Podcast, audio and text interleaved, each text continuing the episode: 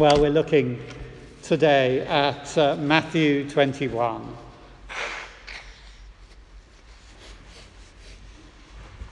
Matthew um, 21 is a story that could inspire a blockbuster. A man builds a house on the edge of Moscow. He invests his time and his money to build the most amazing construction. He brings in skilled workmen, uses the highest quality materials. It looks good and it is good and it's worth millions. But he's traveling, he's going away to the United States, so he rents it at a knockdown price to someone he thought was a good friend. All he says to the friend is, Look after the place, treat it well, and pay me enough money to cover the bills. After a year or two, having heard nothing, he sends an agent to find out what the place is like, what's going on, and to receive the rent. But the so called good friend doesn't let the agent in. The man sends other different agents. But this time, the so called good friend has them beaten up, has them, uh, uh, uh, so, uh, yeah, he has them beaten up. So, so the man thinks, I'll send my son. Surely, surely there's a misunderstanding. And my friend will obviously respect my son. But the tenant thinks, hang on a minute. The owner is a long way away in the United States. I'm registered to this address. If an unfortunate accident happens to the son, then this house belongs to me.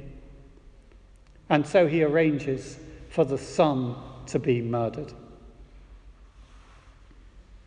The story Jesus tells is not about a house on the edge of Moscow, but it is about a vineyard.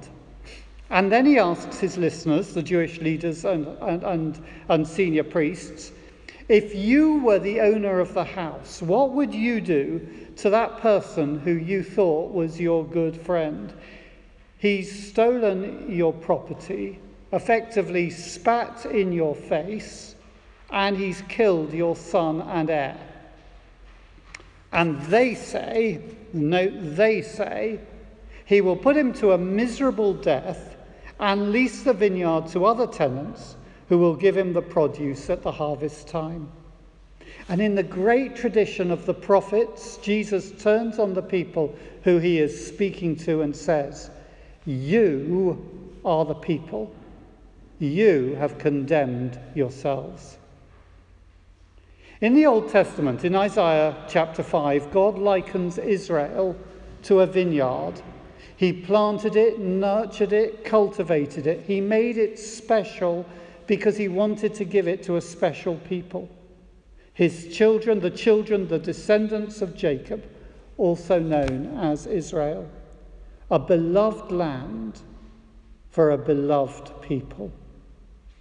And all that God asked of them was that they remembered that this was his vineyard, that they were, that they were his tenants, and that they would care for the vineyard, and that they would give him some of the fruits of the vineyard in their sacrifices, in their tithes, uh, and, in their, and in, in their gifts, uh, and in their offerings, and also in their generosity to the poor. But they did not. They lived in fantasy land as if God did not exist. They treated the vineyard as if it belonged to them and they could do what they liked with it. They did not give him the rent that was due and they did not remember the poor and the vulnerable. So God sent them his servants, the prophets. In our Zoom Bible study on Tuesdays, we've been looking through the book of Amos. Amos is one of the first uh, prophets whose words are written down so that we have them. And Amos has some harsh things to say. Thus says the Lord, I will not revoke the punishment of Israel and or of Judah. Why? Well, he says, because they reject the law of the Lord and have not kept his statutes. They traffic people, selling the needy for the price of a pair of sandals. They trample the head of the poor into the dust of the earth. Father and son abuse the same girl. They persecute the righteous, take bribes and pervert justice. They use violence to get what they want. They lie on their beds made of ivory in their summer houses, eating the best food, and their wives call for more thousand dollar bottles of wine, while others go through rubbish bins, searching out something to eat.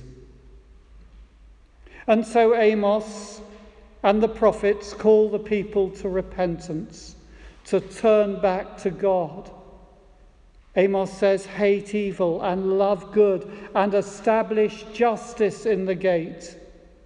Seek the Lord, he says, and live. But the people reject the prophets. Some they laughed at and ridiculed, some they intimidated and beat up, and some they murdered. And so, says Jesus, God sends his Son but you, he says, looking at the chief priests, elders, and Pharisees, you rejected him. And in anticipating, Jesus anticipating what will happen to him in the next uh, few days, he says, You killed him. Matthew 21 is the story of the vineyard, the story of historic Israel but it is also the story of the world. God has given us this beautiful, precious world. He sent us a people, a people to whom He had entrusted His law and His word, a special people, a people who the Old Testament describes as both His bride, His beloved, and His Son. And the people of Israel, the Jewish people, were a wake up call to us, to the world, that there is a God, that this is his world, that there is his law, there is righteousness, there is justice. And yes, this people did fall in their witness and for a time, the vineyard has been given to others to care for. But please, and maybe forgive me if here I'm going on to a little sort of diversion, but I think it's important. Please never use this story or other stories, as has been done, as an excuse for anti Semitism. Two reasons. Firstly, hatred of another person, whoever they are, because they belong to a different race or a different tribe, is in fact a rejection of the creation of God and hatred of the God who created those people. And secondly, the Jewish people, by their very survival and existence, remain, as Paul writes very clearly in Romans chapter 9, a witness to the existence of God, to his call, his glory, his law, and to his Messiah, Jesus Christ. As you enter St Mary's, Bury St Edmunds in the United Kingdom, which was the church where previously I was vicar, as you go in, and if you look up to the roof, it's a huge building. If you look up to the roof, and in the distance there, you will see a window in the shape, a large window in the shape of a Star of David.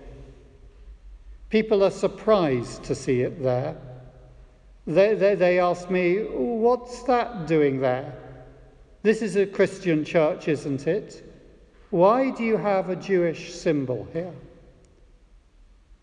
And I say, but as Christians, we worship Jesus as the promised descendant of the great Jewish king, King David, and we worship him as Messiah and as Son of God. Do you know, we're drawn to conspiracy theories. Couple of years ago, someone came to see me. He seemed fairly sane. He said he wanted to see the ambassador to pass on some information. I had to say that I could not arrange that. But then, over a cup of coffee, he told me what he wished to pass on to the ambassador. And he told me straight that Russia is not being run by President Putin, it's not being run by his ministers or by the banks or business leaders or whoever, but it's being run by a group of mind controlling magi. I have to say, admit that I did not feel that was information that was worth passing on to the British government through the ambassador. Maybe that is what is the fault of our uh, Russian UK relations. But, uh, but um, actually, I've heard other people come up with theories like that. Um, and there are some, but you know, there are some conspiracy, conspiracy theories like that. But there are also some con- conspiracy theories that are exceptionally dangerous, particularly in a time when people are uncertain about what is true or not true, or what you can really trust. Yesterday, I heard someone interviewed on the BBC in the United States who simply said she did not believe that President Trump had COVID, but it was a way for him to get out of a second debate. And there are others who are convinced that COVID is a global conspiracy, either caused by a new mobile network or that it was launched by the Chinese in order to bring down President Trump. Those are just some of the many I expect that you have heard. But please, as Christians, as people who follow the Lord Jesus, be very, very cautious about the stories and theories that you share on social media or what you say to friends because they can have serious consequences. The Jewish people know that. When Alison and myself lived in St. Petersburg in the early 1990s, there was a revival of a conspiracy theory which stated that the world was being taken over by Jews. I later heard revised editions of that, versions of that, in the United Kingdom. That theory first uh, emerged maybe earlier, but in the 1890s in St. Petersburg in Tsarist Russia.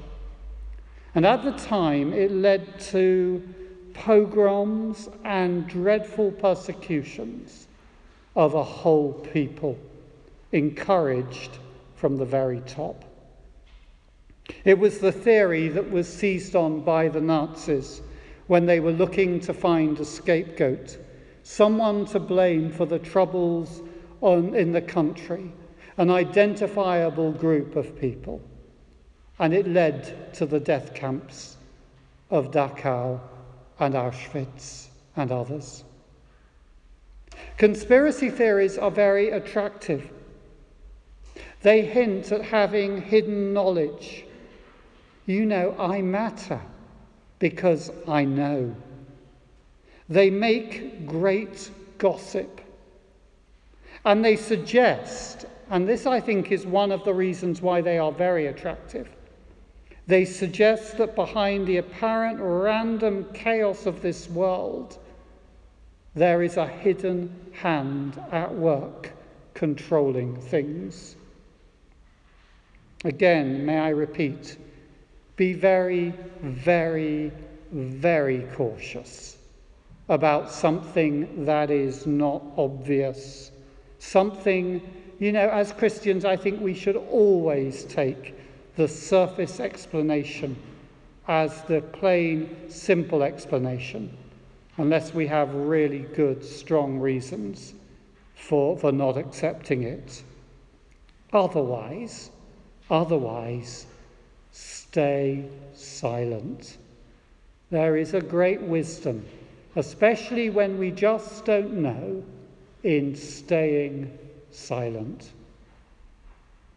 But if you are searching for something that makes sense of this world and which will guide us through the seeming chaos and randomness of history, of COVID, of life, and if you are searching for something that makes you know that you matter in this infinite universe, then we can do no better than to listen to the story of the people called by God out of slavery in Egypt to take care of his vineyard and whatever temporarily has become of them, to honour them as a flame bearer to God and as a cradle of our Messiah, the Lord Jesus Christ.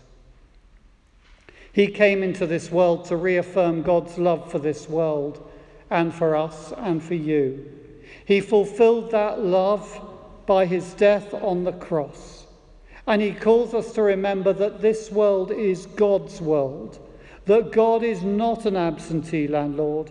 And he calls us to respond with gratitude and love for God and with love for the people who he has created.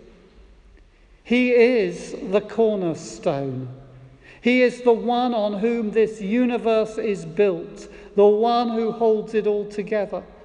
He is the one on whom ancient Israel was built, who held Israel together, who is the fulfillment of Israel and the hope of present day Israel.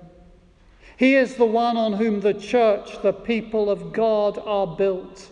And He is the one on whom we can build and establish our lives on His words, on His life, on His death, on His resurrection, on His presence with us now. And if we continue to forget God and to treat this world as if it is our own property, to reject His Son and His Word, to neglect righteousness and truth, and to pervert justice, then this is one of those places in Scripture which, my friends, warn of dire, serious consequences.